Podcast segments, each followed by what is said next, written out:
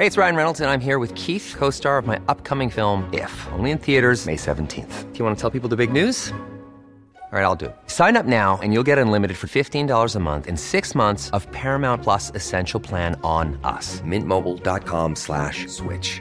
Upfront payment of $45 equivalent to $15 per month. Unlimited over 40 gigabytes per month. Face lower speeds. Videos at 480p. Active Mint customers by 531.24 get six months of Paramount Plus Essential Plan. Auto renews after six months. Offer ends May 31st, 2024. Separate Paramount Plus registration required. Terms and conditions apply if rated PG.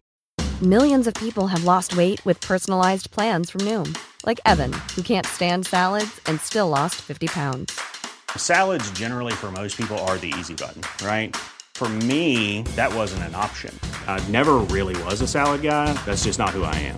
But Noom worked for me. Get your personalized plan today at Noom.com. Real Noom user compensated to provide their story. In four weeks, the typical Noom user can expect to lose one to two pounds per week. Individual results may vary. You're from England. Mm-hmm. You say you're from a Protestant background, even if you're not practicing now. Why do you support Irish unity? Because Northern Ireland doesn't work. Paul Gosling has written for almost every British broadsheet newspaper, has been a Labour councillor in Leicester, and is the author of several books. His most recent work argues for a united Ireland and sets out how it could come about. Would Irish unity be further on, do you think, if Sinn Féin didn't exist? Yes. There are parts of Sinn Féin that believe the best prospects for them winning a vote is to make Northern Ireland a failed state. He worked as an advisor to SDLP MLA Sinead McLaughlin and was dismayed by some of what he saw in Stormont. Everyone knows that Stormont uh, has difficulties, but it is a completely dysfunctional system. Um, I was completely appalled. Uh, I mean, the difficulty getting things done uh, were just astonishing. I travelled to his home in Londonderry to discuss how an English Protestant has become a leading proponent of Irish unity in Derry. We have to recognise that actually Southern Ireland is better at government than Northern Ireland is. Actually, Brexit showed it's better at government than the UK is.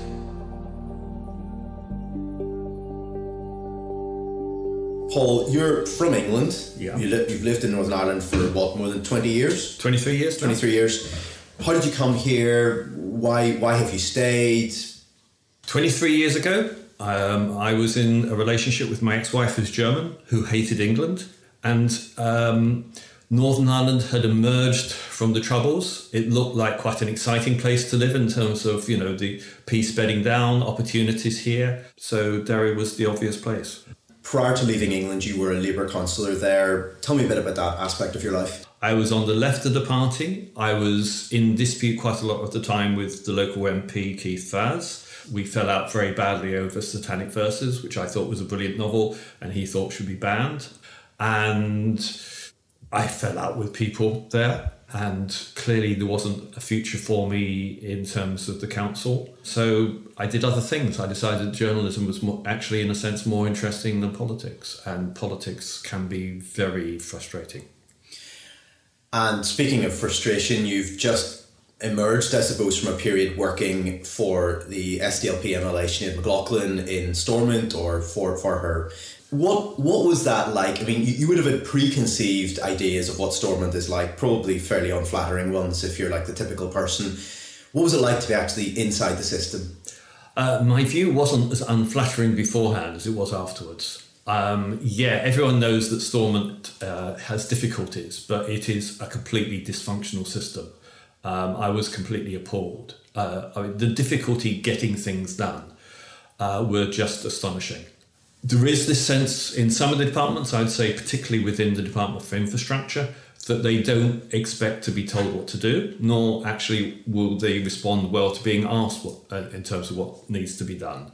Um, and I think there is also a difficulty in terms of getting things done for the Northwest. I, I mean, I'll give you an example. Before I worked for an MLA, I spoke to a senior unionist politician who I got on well with, who said, Look, to be honest, on a basis for value for money, I could never support any major road schemes in the Northwest. And when, when, when he talked about value for money, did he mean that there just aren't enough people to justify Yes. major roads? Okay. Yes, yes. I mean, he wasn't he wasn't being sectarian. I mean, clearly there are still elements of sectarianism within the system, but there is this sense for many people that Belfast is Northern Ireland or Belfast plus bits of Antrim and bits of County Down. Really, that is Northern Ireland. And the sense of, well, if you do what's necessary for Belfast, then everyone else actually benefits. But actually, if you're over here, they don't. And, you know, and even Martin McGuinness was, said, well, you know, the best thing you could do for employment in Derry was to get the road to Belfast. And actually, politicians of all political backgrounds have, have let the Northwest down. And it was very frustrating working for an MLA because when I was a councillor, I could get things done. If I wanted the gullies cleaned, I'd get them cleaned. But working for an MLA, and it was the same for the MLA, it's very difficult indeed to get things done. It is really frustrating. And why is that? I think it, it, there's several issues. Culture is what it comes down to.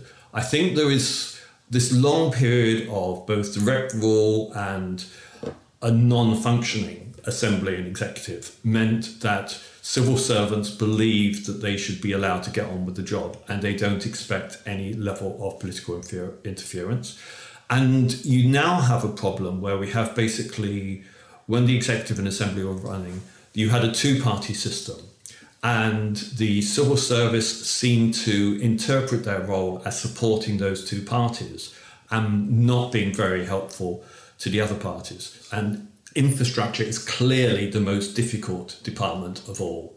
And I was doing uh, a conference uh, a few months ago with a former permanent secretary who completely agreed with me and said there is a problem and said that the Department for Infrastructure is the last bastion of professional privilege consisting of officials who don't believe they should be told what to do. And that is someone who was very senior within the civil service and why why has that persisted? Because if you think about how power operates in any democratic society, the politicians who are elected have a vested interest in making the system work. They're going to get blamed if it falls over, whether they're directly culpable for it or not. And if their constituents can't get things fixed, gullies and roads, whatever it might be, they are going to get into trouble for that. So, how, how is it that the people who have such a vested interest, who on paper have the power to tell civil servants what to do, are incapable of enforcing their wishes? I think there's two things there, Sam. The first is this, the structure of accountability. The structure of accountability operates as a negative rather than positive. So the accountability structure means that MLAs can block things, but it doesn't mean that they can get things done. And the second problem is about culture. And it's exactly exactly the same in the PSNI. I mean, it's easier to explain in the PSNI than it is within the Stormont departments, but it's the same thing. So we've converted from the RUC into the PSNI. There's almost no one today in the PSNI who is in the RUC, very few. Yet the cultural blockages within the PSNI are not entirely different from the RUC. In particular, you look around gender violence and you look around the allegations that are being investigated into PSNI officers. And what you see is that culture operates like this lead cloud over the top of an organization, which is very difficult to shift.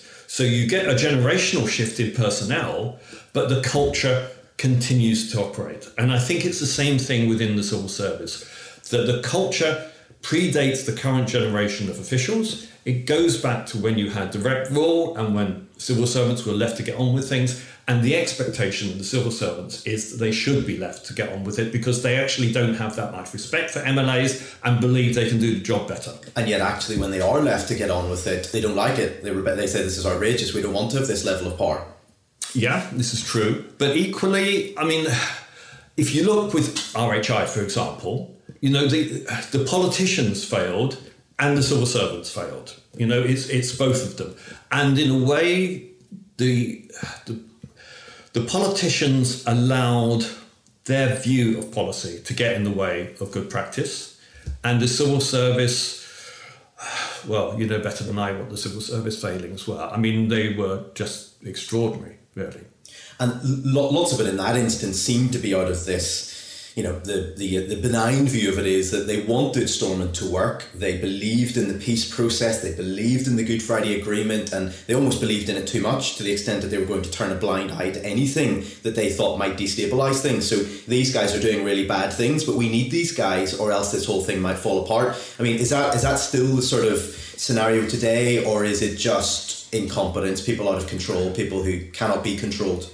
There are levels of incompetence. I don't think the, the staff evaluation frameworks work effectively. Um, I don't think you necessarily get the best people rising to the top. I mean, clearly you do have some people that are very good. You also are drawing permanent secretaries from too narrow a field of people. Typically, they are the same gender, the same schools, the same religious background, and that's not sufficiently diverse. That's, that's not me having a go at any particular part of our society, but good senior management requires diversity of background, and we have not had that. We are not ensuring that the best people get to the top. I had a separate level of frustration about the operations of the Executive Office and also the Department for Justice. I don't feel that always the governance structures are as good as they should be. The Executive Office feels to me too much like a two party fiefdom, not sufficiently like about doing what's necessary. And the result of that is, you know, I had conversations with the audit office about my concerns about some aspects of that. So there are particular programs, and in a sense, there's a parallel with what you've reported on at Belfast City Council. The, the, the relationship with certain groups and the way policy is developed, I don't feel is actually sufficiently based on best practice. And uh, my feeling was that the executive office and to a lesser extent the Department for Justice were basically the officials were saying, look, this is not your business. And that left me very concerned. Well, let me ask you about the party that you were supporting yes. as part of your work in Stormont the SDLP. They've had a dreadful few years as a party. Um, they've got some very talented people Matthew O'Toole, Claire Hanna, Nicola Mallon now outside the party, um, lots and lots of people. And yet they just keep going down. Um, the most recent Belfast Telegraph poll, I think, has them in seven percentage points. I mean, that's you know you're you're you're in really extraordinary territory there for a party that once was so dominant within nationalism in Northern Ireland. Have they a future at this point? Clearly, the SDLP has a serious problem. And and yeah, the person you didn't mention was Colm Eastwood, who is who is a brilliant communicator. Of course, not a great party organizer, but a brilliant communicator. Uh, one of the best in politics. Matthew, I think, is the the strongest MLA, but that's not what people are voting around. People are voting around basically one view of the constitutional question or the other, or else the Alliance Party view. So you've, you've, it's very difficult for the Ulster Unionist Party and for the SDLP to make any headway in, in that context. Have the SDLP got a future? I think we have to. I mean, I, it's almost as much about what happens in the south as is what happens in Northern Ireland, because assuming the possibility that Sinn Féin enters government in the south next time, and and they don't perform as well as people expect, then I think the shine falls off Sinn Féin. And actually, I think the other all the parties, and also I think journalism has has let Sinn Féin off the hook a bit. You know, there are some good people in Sinn Féin, some strong politicians, but in terms of the quality of the MLAs, it's not that great. In terms of the quality of the TDs, not that great even some of the people at the very senior levels in Sinn Féin that I have debated with, I haven't thought that they were great performers. Um, so I think Sinn Féin will have problems going forward. But whether the SDLP will still be around by the time that, I mean, clearly you need to reinvigorate the leadership of, of the SDLP. And I think the other thing to say, Sam, is that fundamentally the SDLP represents two very different wings. So my background is Protestant by birth and by baptism. I'm an atheist by outlook. I'm socially liberal. And half the party is comfortable with me. Half the party is very firmly Catholic in outlook, and it is very difficult to bridge those divides. Um, having said that, um, I mean there was uh, recent polling looked into detail of uh, you know what SDLP voters believe, and I think 44% have socially liberal views on abortion, something like 70% have socially liberal views on gay marriage. the rest are split evenly between those that are against and those who've got no view. So actually, the majority of SDLP supporters would be Social Democrats with socially liberal views, but not all the party representatives would, would take that same approach. And I think that is where there are tensions, and clearly there's an age difference. The SDLP has to be seen to be relevant to a younger electorate, uh, whereas perhaps the older electorate that was with John Hume is more influential in terms of party policy. And you can't generate support from young adults if you don't have a socially liberal outlook. The SDLP, I suppose, has become more socially liberal over recent Yes. years on things like abortion, um, and they've also got a much younger cadre of representatives. You know, a really impressive lineup if you look at it objectively, just in terms of their abilities, as you've said. So, if they've done that, what more can they do? I don't know. I mean, the, in a way, you have to wait for the, the, the, the gloss to fall off Sinn Féin. And all the focus at the moment in terms of negativity of politics is around the DUP. But we had Sinn Féin pull- pull- pulling things down. You know, whatever your view on the constitutional framework, you have to make this place work. I mean, and I've had debates with senior people in Sinn Féin where I've said it has to be in the interests of both the DUP and Sinn Féin to make this place work. I mean, it makes no political sense whatsoever for the DUP to make devolution a failure. Potentially, Northern Ireland will be the only place in the UK not to have devolution. We had the Chancellor of the Exchequer a few weeks ago saying that every part of England will be subject to a devolution agreement within the near future.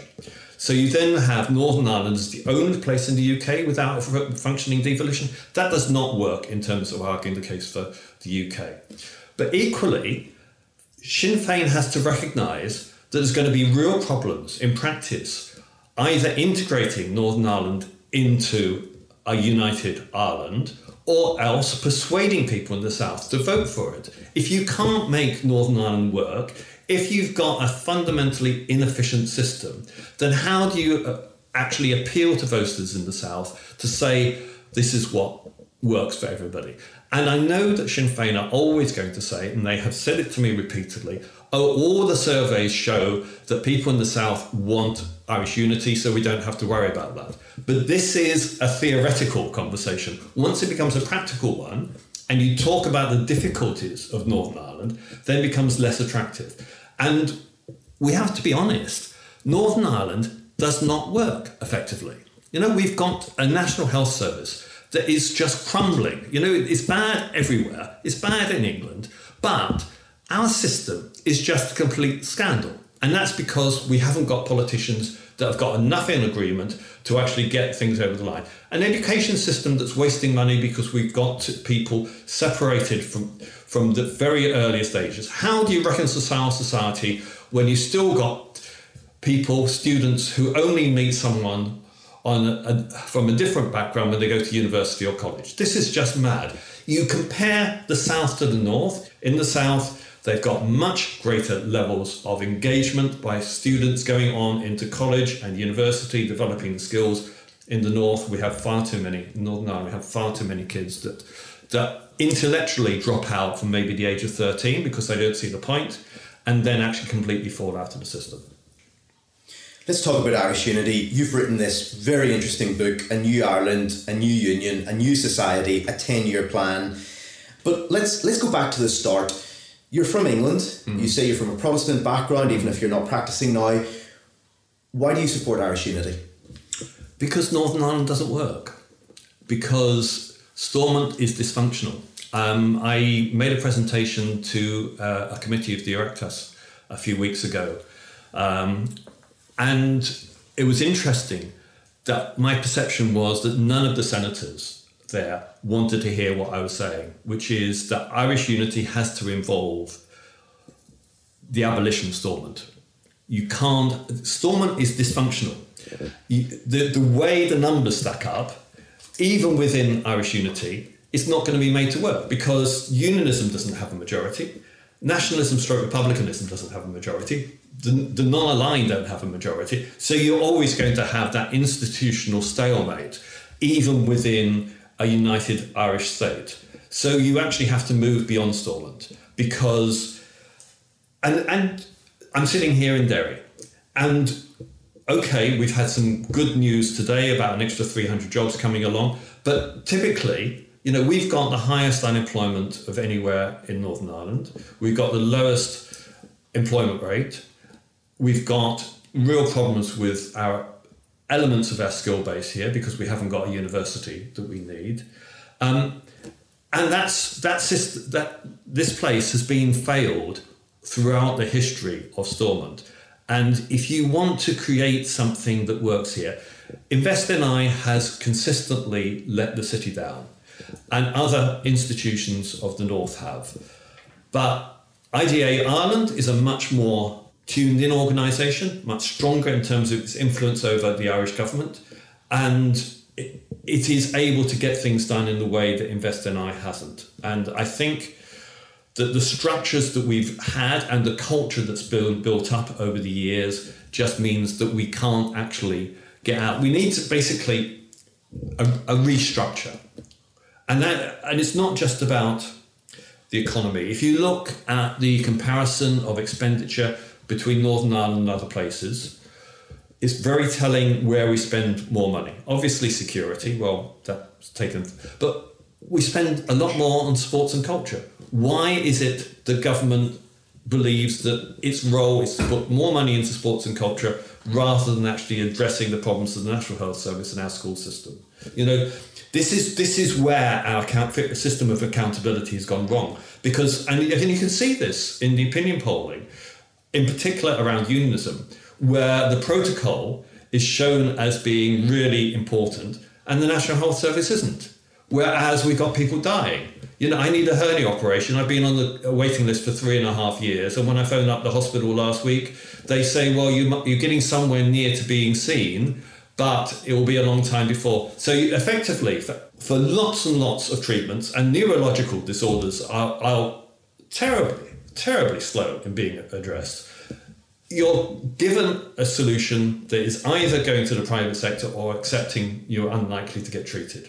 And, and how did we get to this point? We got this point because we've not had politicians that are willing to prioritize what needs to be done, and the structure of accountability is focused on the wrong things. So, yes, if you go knocking on doors, sometimes people say you've got to sort out the National Health Service, but too often it's about identity. And if we if we'd gone back thirty years and thought that there was anybody in nationalism that was arguing that having Stormont was a good thing for united Ireland. It would have seemed a crazy idea. So we, we, we've moved an incredible distance in some ways where it is now almost mainstreamed within nationalism, north and south, that it's a very serious and maybe the preferred option. But isn't, isn't there a problem, therefore? Um, if what you're saying is correct, that Stormont is essentially irretrievable, it's just so badly broken, might as well forget about it. If that is the case, isn't it much harder, therefore, to persuade unionism moderate unionism to either go along with the idea of Irish unity in a grudging way or to get centrist voters to embrace it, and people who like the idea of Northern Ireland, but they like this sense that Northern Ireland has become something that's a bit different. And if you get rid of it completely in terms of Stormont and its own institutions, that inevitably goes, doesn't it? So is, isn't there a double edged sword there that um, it might be good for building a better state, but it's harder getting you to the point, or it's, it makes it harder to get you to the point where you get that state. Well, you're certainly developing resistance, but Stormont is no longer a unionist Protestant entity. You know, so unionists can't get what they want through Stormont anyway, because our, dem- our demographics have changed. So I don't see the argument for retaining Stormont to keep unionists happy because by the nature of unionism, it's not going to be happy with Irish unity. You know, you, you can't persuade people who want to be part of the UK. There's a good idea if they weren't. But one of the reasons for me why Irish unity is a good idea is because we need the economies of scale of being part of a single island. You know, we've got two health systems, neither of which is brilliant. The South, perhaps arguably in a better state than the North at the moment, but neither system operates as it should. The South system needs to be reformed in, in uh, accordance with uh. Uh, and the North system, Northern Ireland system, needs to be fundamentally reformed so that we've got uh, less duplication. But the duplication should involve more cooperation north and south. Whether we have Irish unity or not, we should have a single free at point of uh, delivery healthcare system across the whole island. And things are moving slowly in that direction in the south. And you know, the latest thing with the the removal of accommodation charges for, for hospital stays. I mean, you know, the, the discussion around uh, removing GP fees uh, for, for large classes of people. So things are moving, but it, we, we need to move to a better organised, more efficient system of government in Northern Ireland. And Stormont, I don't think, can deliver that. We have to recognise that actually Southern Ireland is better at government than Northern Ireland is. Actually, Brexit showed it's better at government than the UK is. You know, why is it that the Southern government prepared for Brexit and David Cameron gave an instruction to senior civil service not to prepare for Brexit? And that's part of the reason why Brexit has been, caused such chaos, because the civil service were instructed not to prepare for it. I mean, this is not how you do good government. You say in this book that it makes sense for the Republic now to invest more in Northern Ireland in infrastructure, in other aspects of government here, because at some point they're going to be responsible for the whole place. So it's a it's a logical thing for them to do.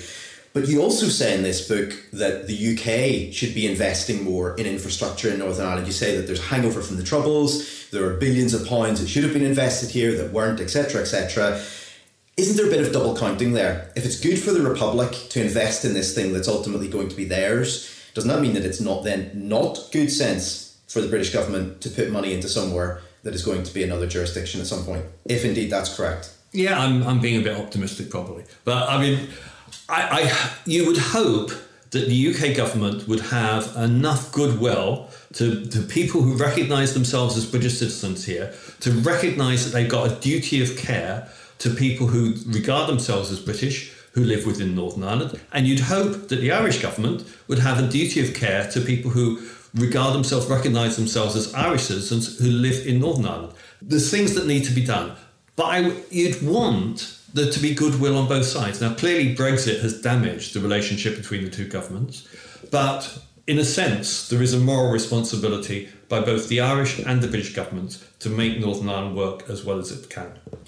The, the DUP are not the only party that boasts at election time that Northern Ireland has the lowest rates, household rates in real terms of the entire UK. We pay less and they boast that we get more expenditure.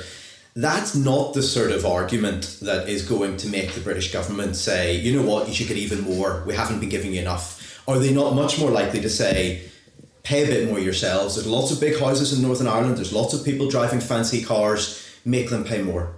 Yeah, and that's that's a fair argument. I mean, I, I'm not trying to encourage the British government to put more revenue funding into Northern Ireland. I believe that it's capital funding that's needed. We have not invested enough. You look at the road network. You drove over from Belfast to, to Derry, and you know how bad the road is. So we, you know, we have to do something about the infrastructure of this place. And why the hell do we not have a full-size university in Derry? I mean, that mistake was made in the 1960s. We are now losing so many people, and actually, the most the people we're losing are unionists. You know, because we haven't got enough university places. And the figures I saw a few years ago show that most of the graduates going out of the two universities here then go into the public sector. So you haven't got enough graduates here for the private sector, and that leads into the small and medium sized firms not being able to grow big enough because they're not able to attract the graduates that would assist them to grow into larger businesses. I mean, you know, this is a self damaging process where we don't have enough investment in the university sector, and that means that we don't have enough students emerging as graduates. One of the boldest arguments, I think, the bravest arguments that you make in this book is to effectively cut the subvention through Northern Ireland, um, getting rid of public sector workers in, in, in layman's terms. You say our public sector is too big, it's bigger than the Republic's, it's bigger than England's, and if we're being serious about this, we need to get ourselves get, get our get our house in order effectively. Why is it that that argument, if it's a if it's a logical argument that is a precursor to Irish unity, why is it never being made by the SDLP or Sinn Féin? In fact, why is it that the contrary argument is being made that we're not getting enough money from Westminster? It's all the fault of the Tories. Where where where are we in terms of the maturity in the debate about these issues? In terms of the the numbers of public sector workers, I would want us to have greater cooperation north and south so that we have more efficient systems. And if you have more cooperation north and south, then you have the opportunity to reduce your number of public workers. So I'm not suggesting that we sack people, but that actually, if you have greater efficiency through north and south cooperation, then you cease to need to have the same number of people, and you don't have to recruit.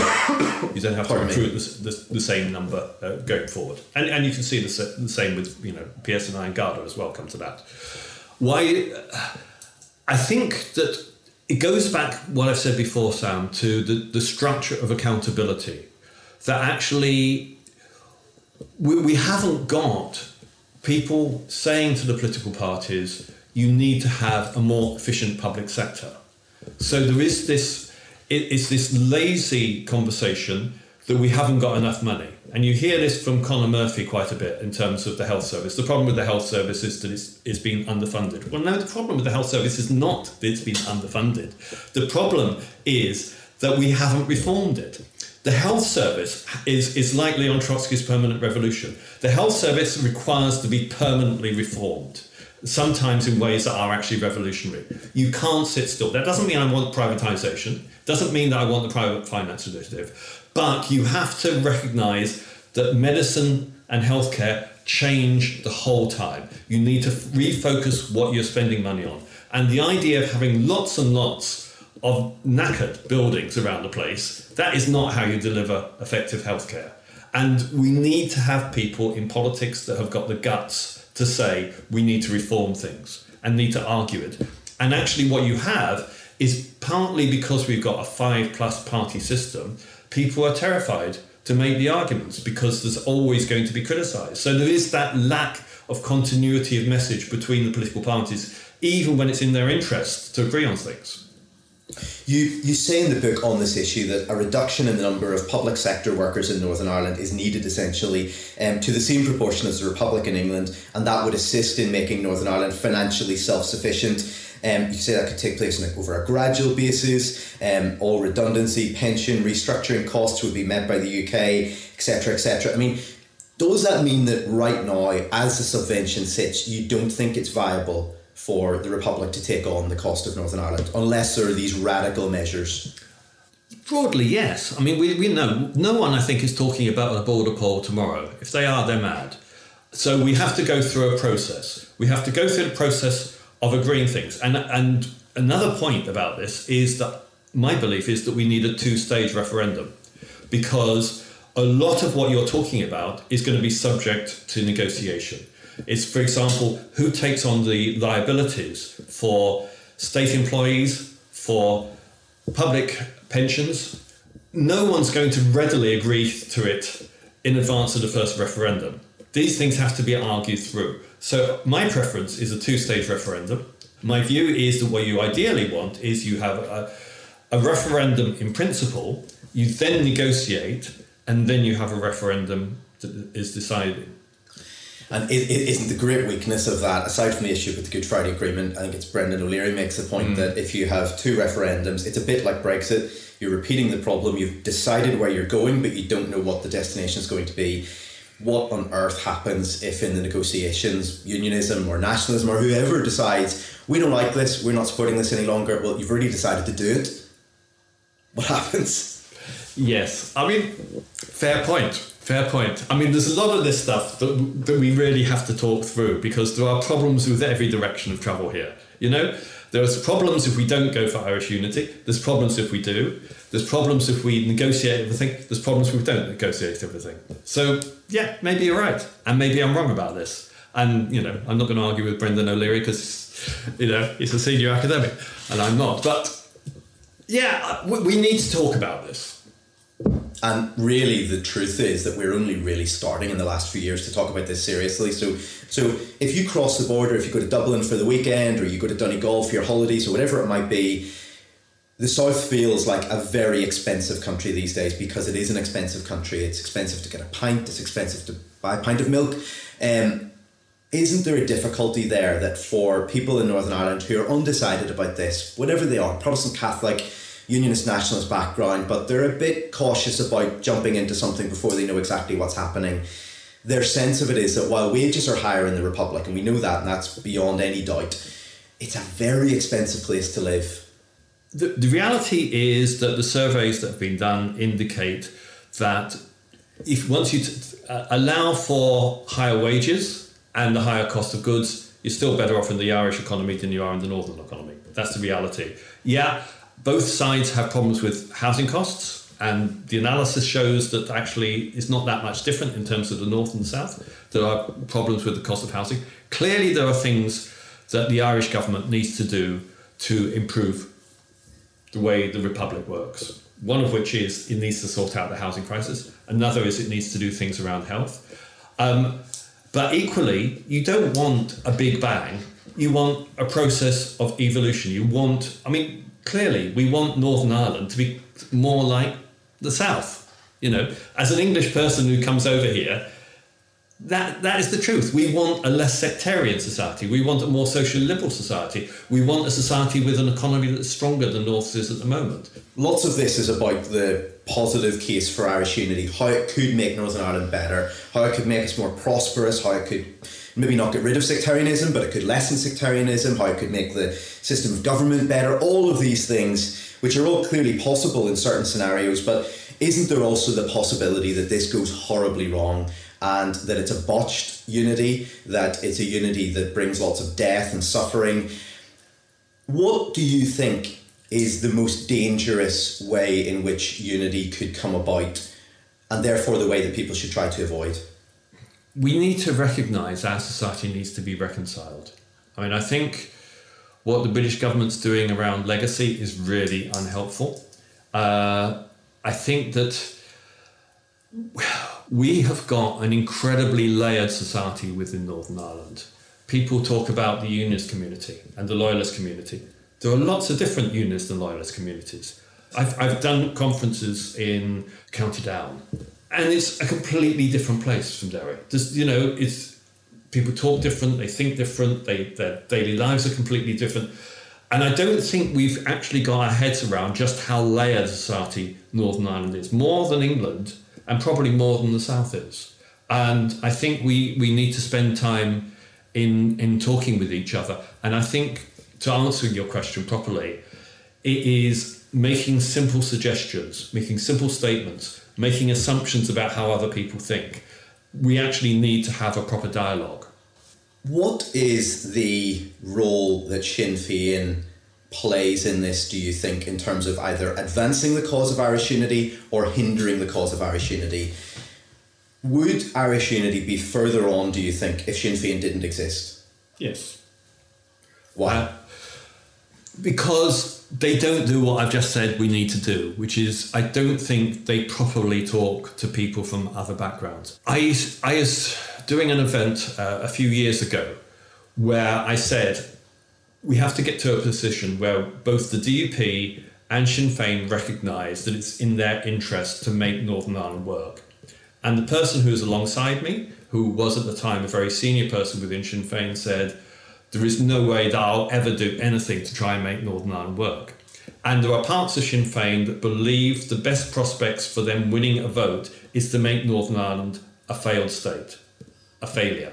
Now, we have to persuade Sinn Féin it's not in their interests. Now, I know that's not the position of all of Sinn Féin, and I don't think it's the position of senior people in Sinn Féin today. But Sinn Féin, like the rest of our society, is a very divided organisation. I spoke about the divisions within the SDLP. The divisions within Sinn Féin are just as significant. And one of those is whether you want genuinely to make Northern Ireland a place that works. And I think we have to persuade Sinn Féin, all of Sinn Féin, that it is in their interest to make this place work as well as possible. But you, if you look closely at what is happening within Sinn Féin today, the leadership have got a really difficult job because of those divisions that I talk about. How you win younger people over who are not attracted to what the provisionals did in the Troubles, while at the same time keeping on board the soldiers who were in the in the provisionals, the people who lost family, the people who've got a commitment to what happened in the past. How you keep those two wings of the party together is a very difficult task. Just as it is, as with the SDLP, to keep people on board who are hardline Catholic in terms of religious, as well as people who are socially liberal. And in a sense, those divisions have never been exposed very much. I mean, there are certain things that are happening in the South at the moment that, that suggest tensions there. But I mean, Sinn Féin has got a difficult job to keep everyone together. But it's important that they do not alienate more people than necessary. We would not have been having this conversation, I don't think, in these terms before Brexit. Brexit transformed how people here thought about the possibility of Irish unity. Do you think now that Irish unity is inevitable? and it will ultimately happen however it comes about, whenever it comes about? Or do you think this is a pendulum that has swung this way and it might swing back again? I think very few things in life are inevitable. Death is, taxes are, pretty much everything else is on the line, one way or another. Um, so it's not inevitable. I think it is likely. I think that we need to actually work out what we want out of this. I wouldn't say it's a pendulum because I think the middle ground is now so large that Northern Ireland can never be a union state again. It is a, a place where we have three minorities. And the important thing is that the minorities work well together. I get on well with certain people within the DUP. I get on well with certain people in the Alliance. I get on very well with some people in the SDLP and also within Sinn Féin. And I think that's what we need to do. We need to have respect for people from different religions and different backgrounds and understand why they take the view they, they, they, they do. And I think not enough people at senior levels in politics do that. I mean, just one example, Sam. I I was in Stormont a few years ago while I was working for Sinead, and I was astonished at the lack of contact between people from different parties. They just sit at different tables, they don't talk to each other, and it, is, it is really quite weird. How do we expect people in our society to develop relationships across the divide when our politicians have very limited contact across the divide? Paul, thank you very much for your time. This episode of The Bel Tel was produced by myself, Sam McBride Sound design was by Graham Davidson. To read the print version of my interview with Paul Gosling, visit belfasttelegraph.co.uk.